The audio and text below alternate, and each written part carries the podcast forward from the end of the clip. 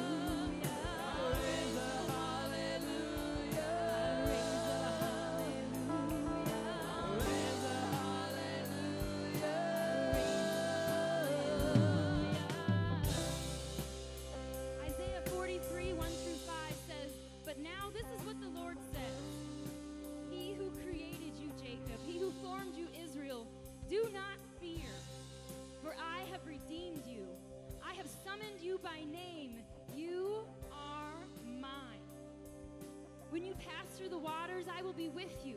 And when you pass through the rivers, they will not sweep over you. When you walk through the fire, you will not be burned. The flames will not set you ablaze. For I am the Lord your God. Since you are precious and honored in my sight, and because I love you, I want to encourage you this morning if you are in a fire, if you um, feel that you're in a river sinking, the waves are about to sweep over you. I want to encourage you this morning to raise a hallelujah right in the midst of your storm. I raise a hallelujah.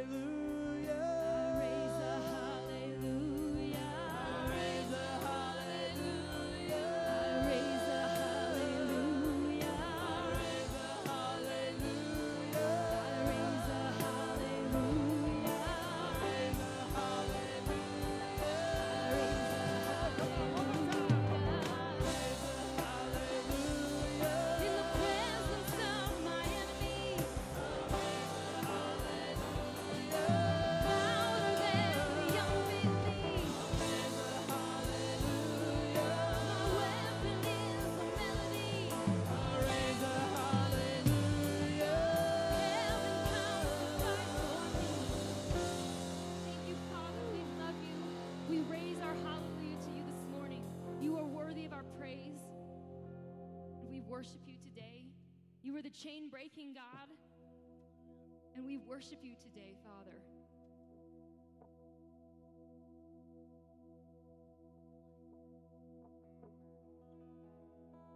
Let's continue singing. You've been walking the same old road for miles and miles, you've been hearing the same old voice tell the same old lies,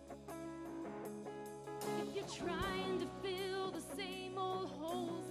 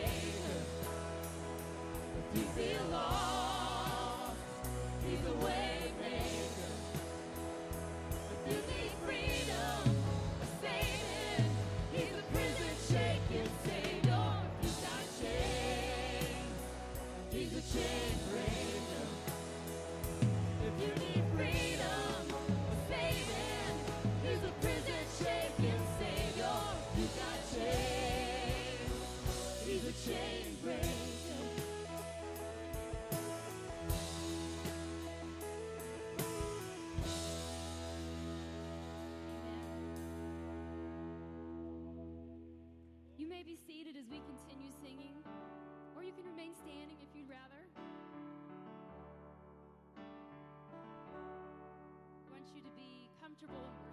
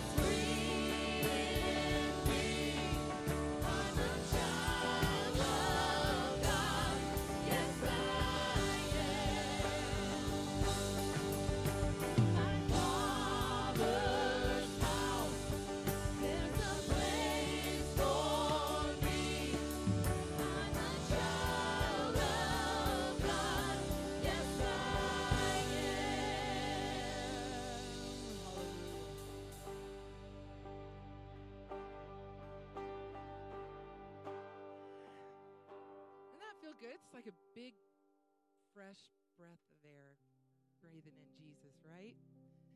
Scott came to our worship planning this week. You guys can go ahead and have a seat. And he brought a song that um, we just learned on Thursday that just really ministered to, I know for me, and I think for everybody else on the team. But we're going to sing it over to you, and later on, we're going to have you join us after the sermon. But it really speaks to what Pastor Brian is to be teaching us this morning, and really how amazing our God is.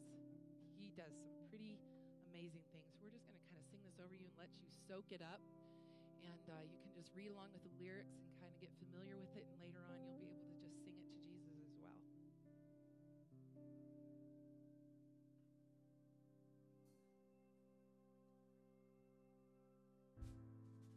There's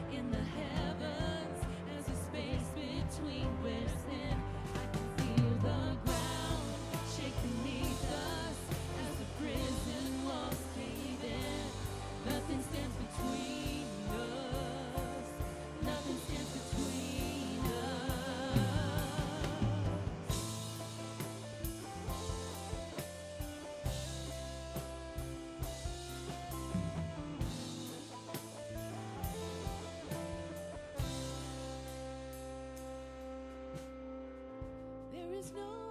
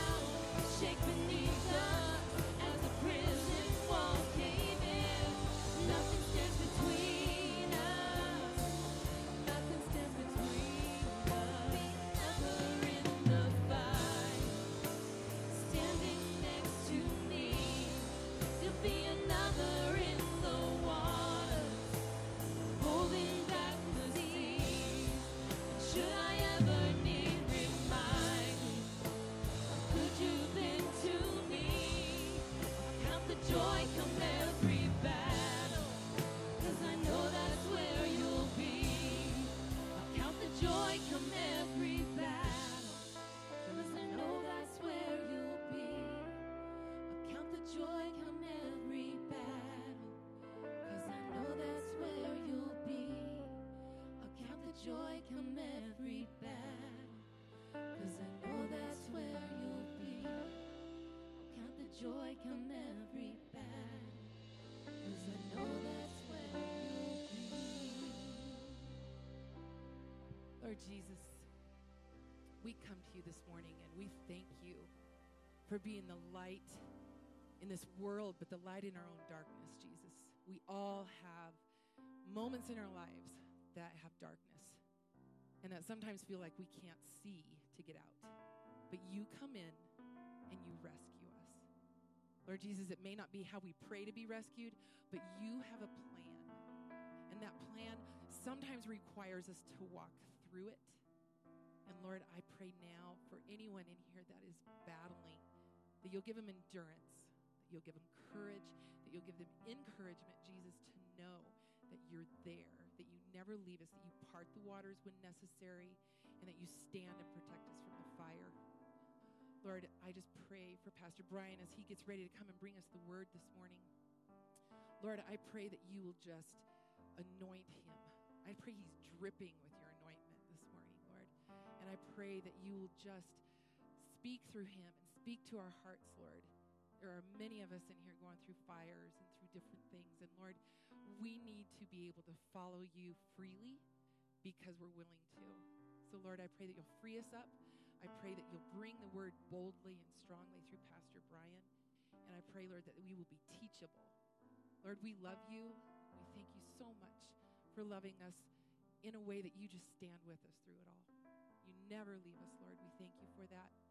And we ask this all in Jesus' precious name.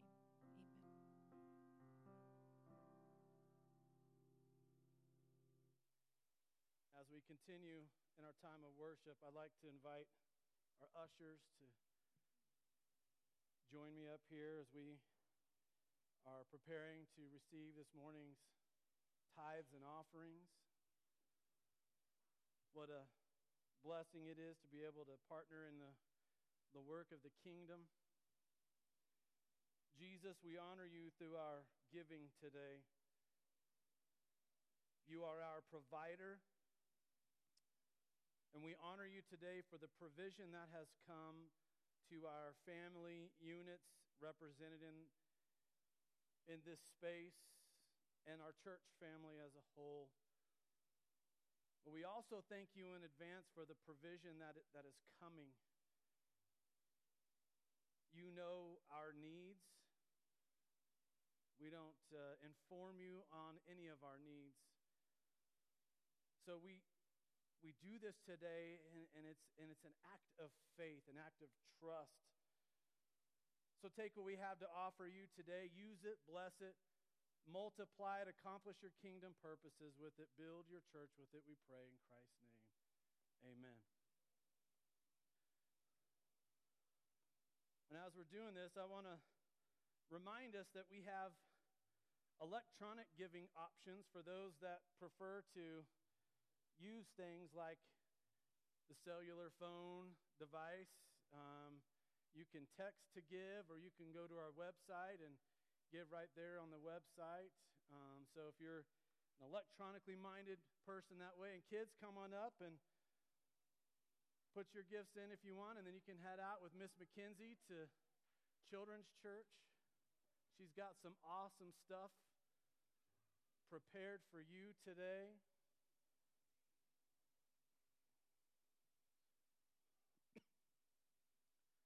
Love having our kids in here with us for our worship time. A great thing.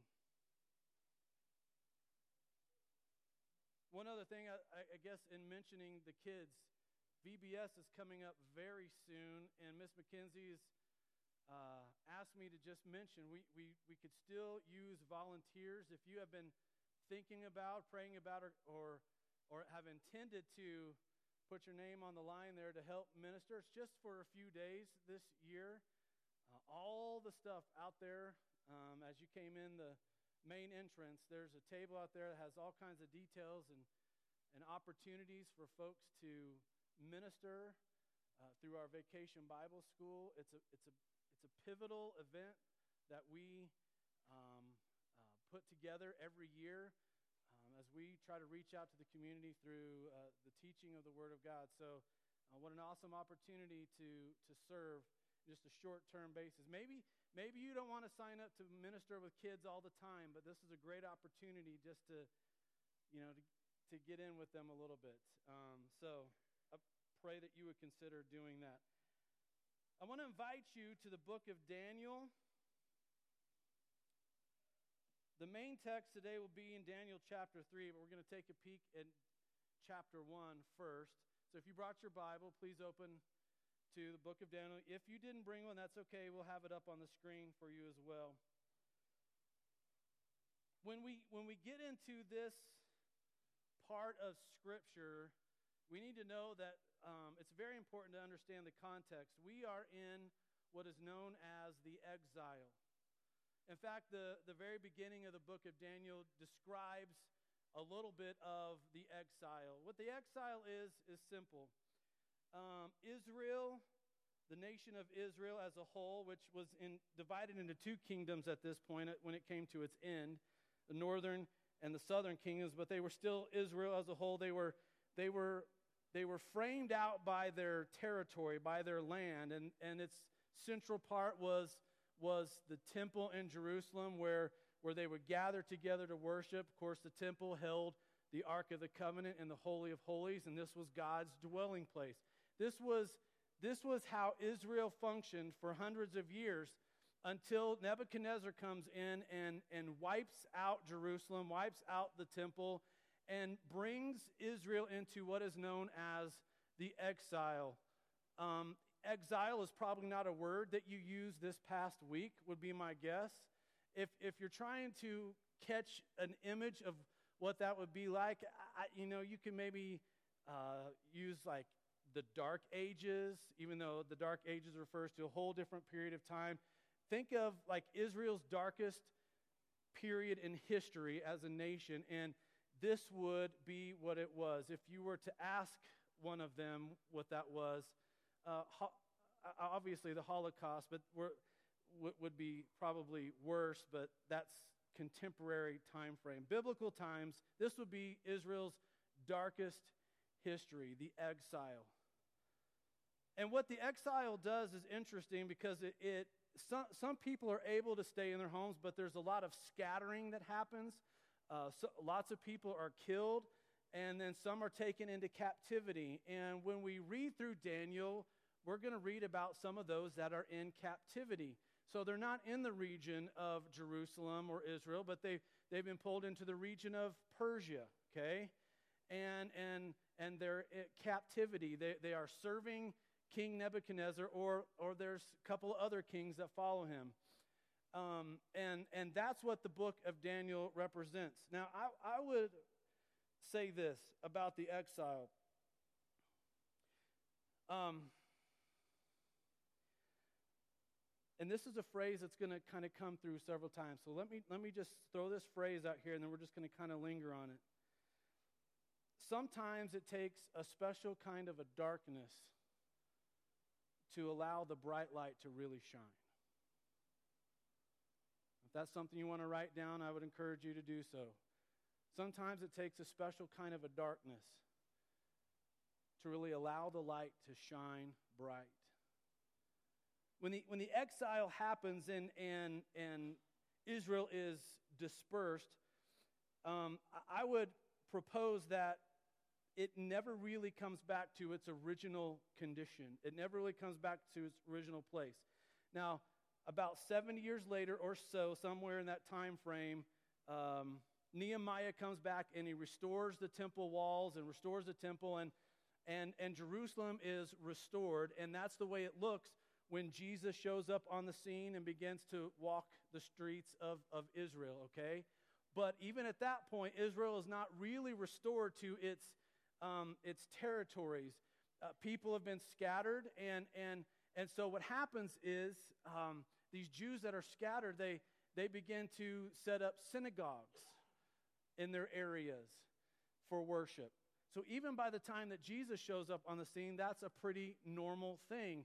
And what happens is three times a year, the, the, there's three feasts a year that they all come, they travel in from wherever they're living to, um, to worship okay? Passover, Pentecost, uh, Feast of Tabernacles. Those are the three times a year. Now, what we know is when they gather in together, there's lots of different languages, lots of different monies. Remember, for instance, when Jesus goes into the temple and he overturns the money changers' tables.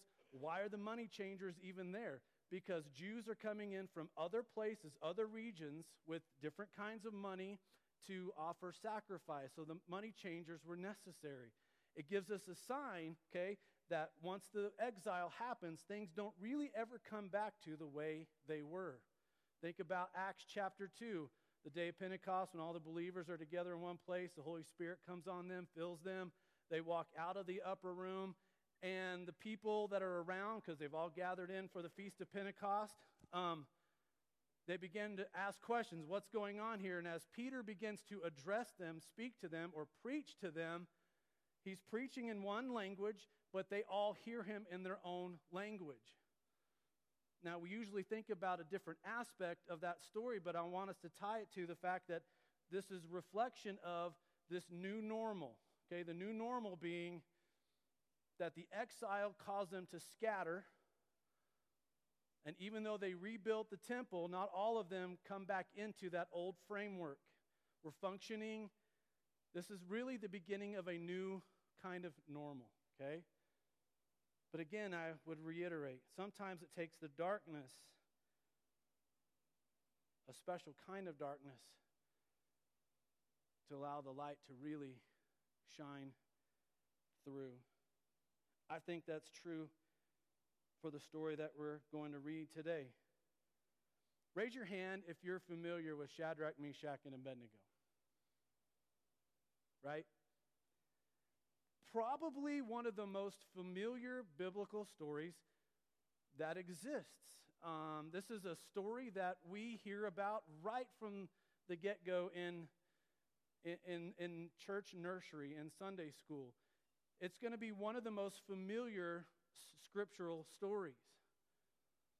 It's really interesting to me because it's a story that happens in these dark ages, this, this period where the darkness is so dark, and yet this story comes shining through in a mighty, mighty way. I would suggest even that uh, had of course, had the exile not happened, there would be no space for experiences like Shadrach, Meshach, and Abednego. But we pick up the reading right in chapter 1. I want us to look at a couple of verses here. 6 and 7, I believe. Among those who were chosen were some from Judah Daniel, Hananiah, Mishael, and Azariah Let's pause there for a moment. These are their God given names. These are the names that they were given that reflect the glory of God. In fact, I want to read to you what these names mean because I, I, I find this to be quite pivotal. So I'm going to open up my notes here. Daniel. Daniel's God given name means God is my judge. God, Yahweh, is my judge. But look what happens, verse 7. The chief official gave them new names. To Daniel, the name Belteshazzar. So Daniel means God is my judge. Belteshazzar means Bells or Biel's prince taking away the God given name and, and directing it towards the Prince of Darkness himself. Hananiah. Hananiah's name actually means beloved by the Lord. Beloved by the Lord. The chief official gives him the name Shadrach, which means illumined by the sun god. Starting to see a pattern? Deflecting from here straight into idolatry. Mishael. Mishael means who is as God. Who is as God? Mishael's name was changed to Meshach, which means who is like Venus.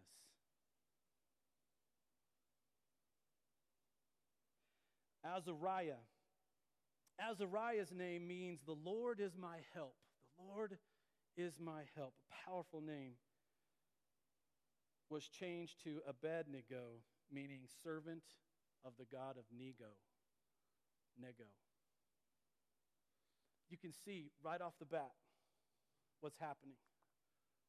You see,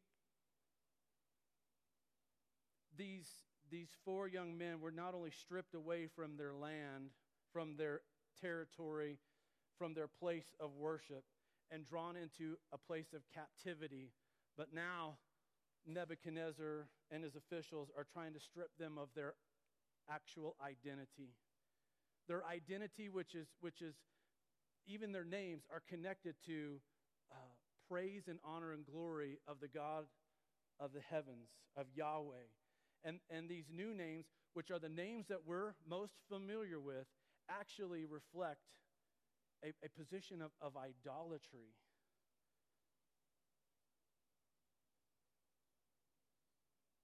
Stripped not only of their land, but now being stripped of their identity.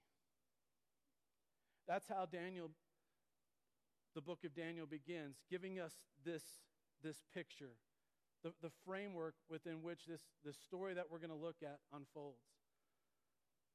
So, as you open up to Daniel chapter 3, let me explain what happens between 1 and 3. Nebuchadnezzar has a dream. This dream rocks his world. Basically, the dream is of a giant statue, and the, the statue is made up of all different kinds of, of metals. And, uh, and no one can explain the dream until Daniel is brought, or Belteshazzar is brought before him. And I'm going to use the name Belteshazzar today because it's, it, it's going to continue to create the reality of the circumstances they're in. See, Daniel is, is, too, uh, reflects the true identity too much. This would not be Nebuchadnezzar's framework. So he draws in Belteshazzar before him and Belteshazzar is able to explain the dream, and the dream is, is predictive. Uh, it's, it's talking about kingdoms that are yet to come, and it's describing the different kinds of kingdoms that are, that are going to happen. You can read all about that through chapter 2, but as chapter 2 ends, uh, Nebuchadnezzar is in awe of the God of Israel, of the God of Judah, of, of Belteshazzar's God. And so he honors Belteshazzar and, and, and puts him in a, in, in a place, in a high ranking place. And Belteshazzar grabs the hands of Shadrach, Meshach, and Abednego and, and brings them along as well. So now these, these newbies, these, these, these newbies, and I'm going to say that because they, they, they haven't been in captivity for long, have been put in this place of authority over much of Persia. This is problematic because there's those that have been serving in the regions of Persia that are frustrated by this. The Chaldeans, or the Chaldeans in particular, but it's pronounced Chaldean, that's a better pronouncement. These are people that were taken into captivity way before Judah was. The Chaldeans um, their, their name actually means clod breakers, which is hilarious to me. Clod breakers. So they're just, they're, they're, they're kind of known as these people that I guess just, you know, dig up dirt, break ground. I don't, I don't know what clod breakers is actually referring to, but that's what that name actually means. Except that while in captivity, they completely lose that identity and their identity is changed and, and now it's all they're known as is astrologers, which is quite a change. By the time Shadrach, Meshach, Abednego, and Belteshazzar shows up on the scene, the Chaldeans, that, that's what they're known for, is astrology. Astronomers. You might even call them magi, which is really interesting because when you hear the word magi, what do you think of? The nativity, right? And the magi that show up at Jesus's, or a couple years after Jesus' birth, are actually from the east, Persia. See how things are tying in, okay? The Chaldeans are frustrated about this advancement, this quick advancement of these four Jews. And then verse and then chapter 3 begins. So what does Nebuchadnezzar do? He builds a giant statue. He dreamt about it. It had nothing to do with him doing this, but he said, Well, that was a pretty good, I, I, I like the way that looks. So he builds a 90 foot statue. In case you're wondering how tall 90 feet is, the peak of this roof here is 30 feet. So triple that. This is it's a really tall statue. It's an impressive thing when you think about it.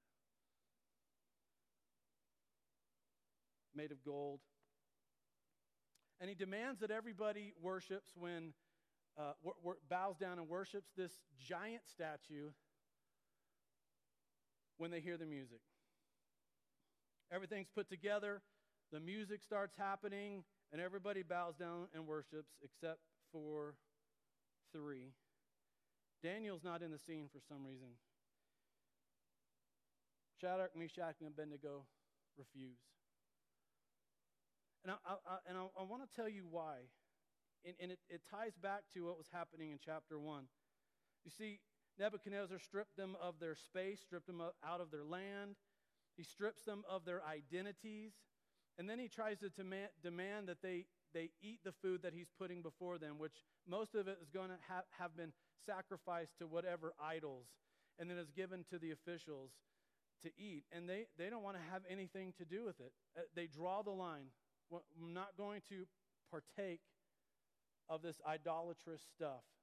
Instead, all we ask is that you just give us some vegetables and water, and, and we'll see how well we hold up. And, and certainly they did. So they drew the line at this stuff that was really attached to the idolatry. And, and this interesting, church, because what this brings before us is, is the reality that there are things that we cannot control, but then there are things that we can control. And there are things that we can control even when we are operating in, inside of a framework that we cannot control. And Shadrach, Meshach, and Abednego and, and, and Belteshazzar draw the line. We're not doing that. So we get back to this idolatry story. Music plays, everybody's bowing down and worshiping this giant golden idol, except for Shadrach, Meshach, and Abednego.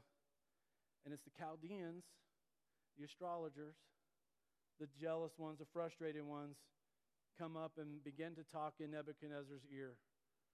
Um, those from Judah that you put in charge are not complying with your orders. Nebuchadnezzar brings the three of them into his presence and says, Look, I, I, made a clear directive to everyone bow down and worship when you hear the music. If not, you're going to be thrown into the fiery furnace. And we pick up the reading with their response. Verse 16. Shadrach, Meshach, and Abednego replied to him King Nebuchadnezzar, we do not need to defend ourselves before you in this matter. If we are thrown into the blazing furnace, the God we serve is able to deliver us from it, and he will deliver us from your majesty's hand. But even if he does not, we want you to know, Your Majesty, that we will not serve your gods or worship the image of gold you have set up. Now, uh, this is obviously the crux of the story their response. And it's a very clear and emphatic statement about deliverance, about two different kinds of deliverance. And I would suggest that there are three different kinds of deliverance they refer to two here, but there's an obvious third one. The, the first one that they mention here is that he will deliver us from your majesty's hand. This is typically the way we pray, church. Lord, keep us from evil, keep us from harm. If we're going to talk about the fiery furnace, keep us out of the fiery furnace. Deliver us from it. Deliver us around it. Deliver us over. However, it is that you want to deliver us from the fire, that is what we're asking for. In church, that is our normal way of praying. And I would say that that is perfectly fine, a perfectly great way of praying. And it's a faith filled prayer. But it only reflects one kind of deliverance. It's the one we prefer, of course. Keep us from the fire. They refer to a second one. But even if he does not, we want you to know, Your Majesty, that we will not serve your gods or worship the image of gold you have set up. If he doesn't deliver us from the fire and we go in and we die, we, under, we want you to know that ultimately this is deliverance for us as well. And Paul reiterates that in the New Testament when he says, To die is to gain. You see, we understand that our death is not an end and it's not a defeat. It's a transition into a whole new kind of life, and it is attached to victory, eternal life. He can deliver us from the fire, but He can deliver us because of the fire too. Take me into the fire, and if I lose my life, eternity is mine. That is a deliverance, and it is a legitimate deliverance, and it is a, it is a celebrated deliverance. Now, is it the one that we ask for? Not us. Not us Westerners. Uh uh-uh. uh. I'll, I'll tell you, though, first century Christians, the first hundred years of the church, when you do when you do research, when you study the first hundred years of the church, I'll tell you what, they longed to die for the name of Christ. They hoped for it. They wished for it. They they they they did what they what they could out there among the pagans to try to draw that kind of trouble onto themselves. They wanted to be like Christ. They wanted to suffer like that on behalf of Christ. That, that's our history, okay? That's our history. And I know we, we are way removed from that kind of thinking. Again, our, our prayers are typically deliver us from the fire, but clearly Shadrach, Meshach, and Abednego have this other notion as well. If he doesn't deliver us from the fire, no problem. He's still our God. Well, there's a third one. And the third one happens with the story, so let's read it. Then Nebuchadnezzar was furious with Shadrach, Meshach, and Abednego, and his attitude toward them changed. He ordered the furnace heated seven times hotter than usual and commanded some of the strongest soldiers in his army to tie up Shadrach, Meshach, and Abednego and throw them into the blazing furnace. So these men, wearing their robes, trousers, turbans, and other clothes, were bound and thrown into the blazing furnace. The king's command was so urgent and the furnace so hot that the flames of the fire killed the soldiers who took up Shadrach, Meshach, and Abednego. And these three men, firmly tied, fell into the blazing furnace deliverance from the fire does not happen. Then the king leapt to his feet in amazement and asked his advisors, Weren't there three men that were tied up and th- thrown into the fire? Yes, certainly, Your Majesty. Look, I see four. Unbound unharmed, and the fourth looks like a son of the gods.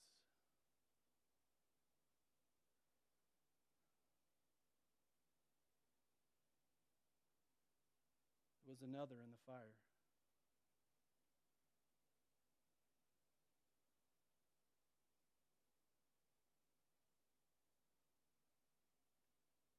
Nebuchadnezzar approached the opening of the blazing furnace and shouted, Shadrach, Meshach, Abednego, servants of the Most High God. What? okay. He stripped them of their land, he, he stripped them of their identity, tried to force them into idolatry. And then this fiery furnace story unfolds in front of his face. And before they're ab- even able to walk out of that fire, he's declaring the praises of the Most High God. See, sometimes takes a special kind of a darkness for the light to really shine through. One of the truly remarkable things of this story is the fact that there's a fourth in there with them. Do a little research, and, and you find that this isn't just an angel. And, and Nebuchadnezzar's description from his secular point of view doesn't quite hit the mark, but it's close. He says he looks like a son of the gods when all he had to do was adjust his statement. Boy, that looks like the Son of God in there. And there are a few accounts in Old Testament scripture where Jesus, Son of the Most High God, comes and dwells and interacts. And this is one of them. This is Jesus himself descending into the fires of Nebuchadnezzar to walk around and bring deliverance, not from the fire and not even because of the fire, but through the fire for Shadrach, Meshach, and Abednego. The truth is, much of the time, this is the kind of deliverance that happens for us. He takes us through the fires. He doesn't leave us there, and He doesn't abandon us inside of that.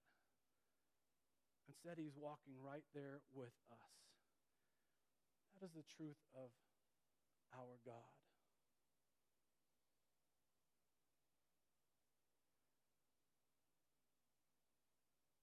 You see, sometimes it takes a special kind of darkness for the light to really shine through. If we had, we were given opportunity today to pass the microphone around and begin to share testimony of our darkest times, there's no doubt in my mind where the testimony of Christ being right there with us all the way through would begin to be like a resounding word of praise. Kind of testimony that a lost and dying world cannot describe, they cannot speak to it, they don't understand it. How can how can a Shadrach, Meshach, and an Abednego e- even even speak those words before going into the fire? We're not gonna we're not gonna participate in that, Nebuchadnezzar. Regardless of where you have brought us to and regardless of what you want to identify us by, I don't care what you want to call me. Those are things that I cannot control. But what I can control is what I'm going to participate in or what I'm not going to participate in. Regardless of what you want to do to me, regardless of what you want to say to me, I have only one God.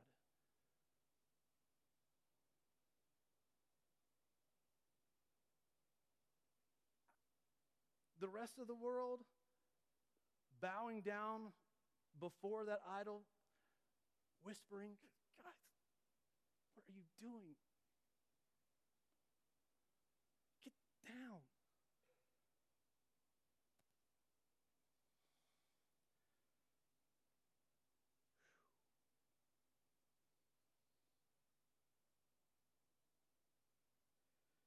So Shadrach, Meshach, and Abednego came out of the fire. Remember, it was so hot that the soldiers trying to throw them into the fire actually died. That, that's how crazy this fire is.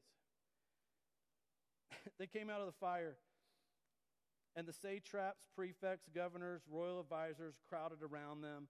The, the, the people, um, some, and, and this would be some of them that were responsible for, for the, all of this drama in the first place.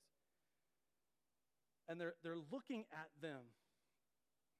They saw that the fire had not harmed their bodies, miracle. Not even a hair of their head was singed, unreal. Their robes were not scorched, and they could not even smell the fire on them. Now, who has ever been by a campfire? A little baby campfire will drench you with the smell of smoke. There's no way to explain what they are seeing and even what they are smelling, except that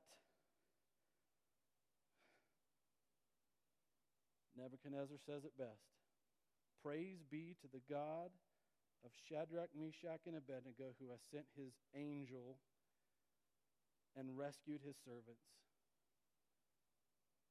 Again, it's his secular perspective. They trusted in him and they defied the king's command and were willing to give up their lives rather than serve or worship any God except their own God. Therefore, I decree that the people of any nation or language who say anything against the God of Shadrach, Meshach, and Abednego be cut into pieces and their houses be turned into piles of rubble. For no other God can save in this way. Then the king promoted Shadrach, Meshach, and Abednego in the province of Babylon. And again, we, we, we see Nebuchadnezzar's, man, he's just like this pendulum. He just swings so wide back and forth, so reactive and so uneven. But in the, in the midst of this crazy story, the Most High God is honored. And a story where a giant statue that's even hard to fathom the height of it standing there, all eyes are turned to the Creator.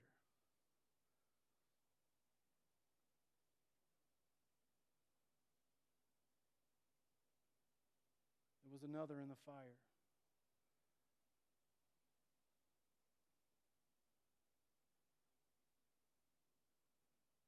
I uh, have no doubt that there's some fires burning right now. There's some folks that are going through it.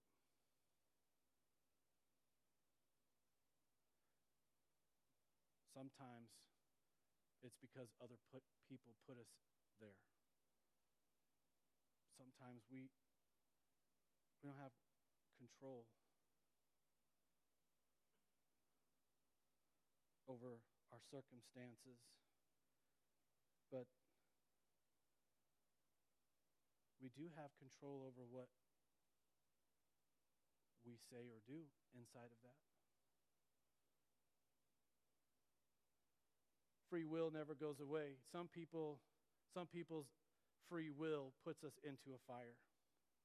Sometimes other people's free will causes fire causes drama, causes dark times, and, and even causes the darkest of times. I would say to us,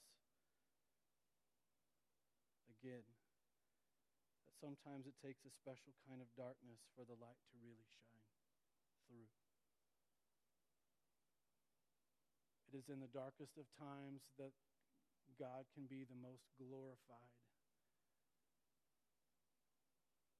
That the attention can be turned from the world to Him simply because of who we are inside of the fire. And the enemy is going to try to, he's going to try to draw us away from our home. He's going to try to draw us away from our true identity. He's going to try to do these things, and he's going to try to lure us into turning away and turning into a different direction. That's what that's what the darkness tries to do.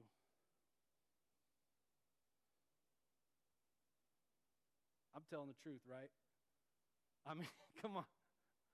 This is this is this is Shadrach, Meshach, and Abednego's story, but let's just face this is this is human stuff. And it's not just ages ago, it's it's it's the way it works now too. The darkness tries to do these things to us.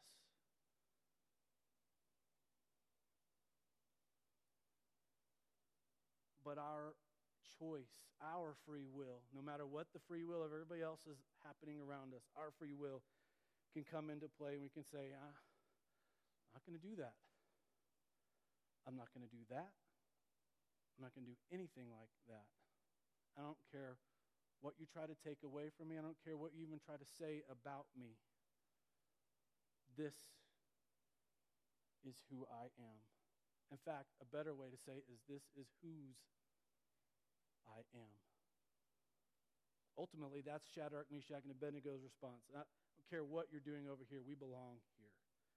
This is who we belong to. And sometimes, church, the darkness is so significant that that is all we have to cling to, is whose we are with your eyes closed for a few moments, and I, I want to invite our worship team back up here. We're, we're going to sing that song again. There's another, was another in the fire. And obviously, you can now understand why, why we wanted to soak in that song a little bit.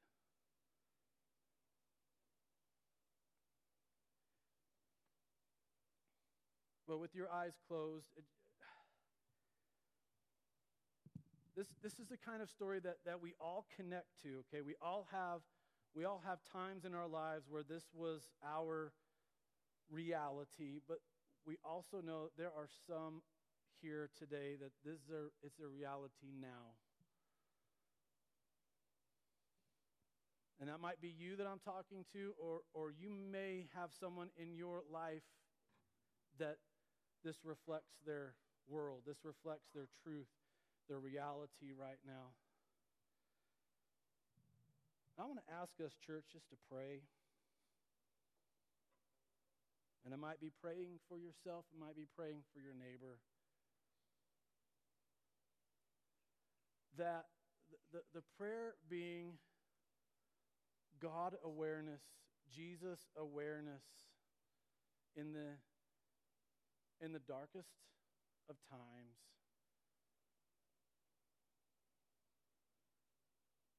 There's another in the fire. Standing next to you.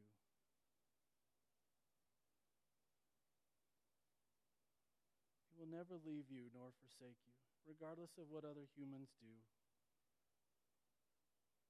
It's not who he is. And the darkness is going to try to deceive you. It's going to try to lure you it's going to even try to change you. Maybe today all you have is just clinging to the I am.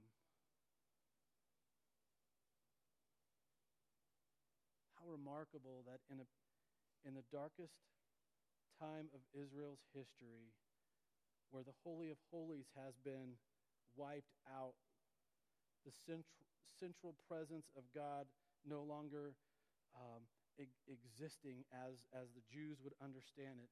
How remarkable that in that season, Jesus himself descends squarely into the fire. Jesus himself.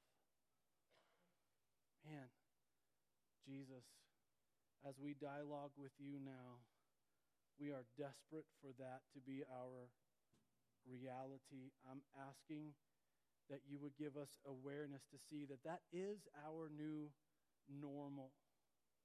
Regardless of what the darkness tries to say, regardless of what the darkness tries to do to us, regardless of what free will, those that are around us, end up causing our lives to be like, we cling to you, Jesus, the author and perfecter of our faith who for the joy set before him endured the cross, scorned its shame, and is now sitting at the right hand of the Father in heaven.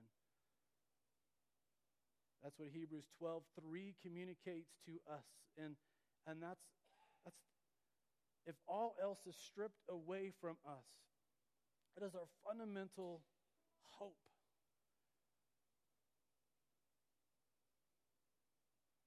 That's what we cling to today. It was another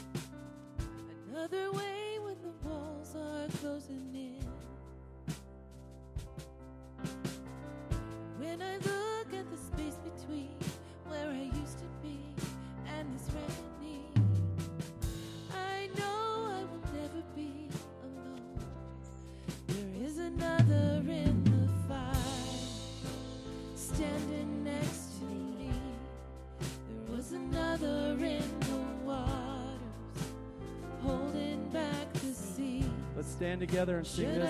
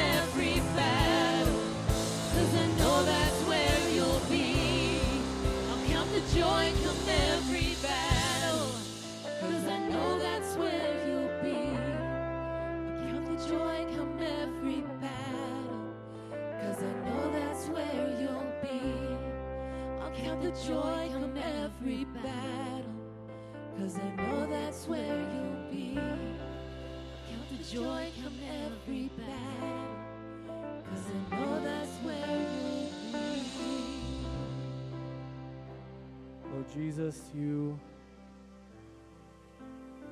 are the one standing in the fire with us. Whether that's happening right now in our lives or or it's happening to someone in our lives that are, that's close to us or we're just reflecting on our life's experiences. It is the testimony on our lips today. And we stand against the schemes of the enemy of our souls who will try to lead us astray, will try to strip us of our identity, and will try to cause us to do things that, that are against you and who you are and what you are about. And so we just stand strong even in the darkest of times, allowing the light of the world to come forth. We choose you. We choose your way. We cling to you. You are our God. We are your people, called by your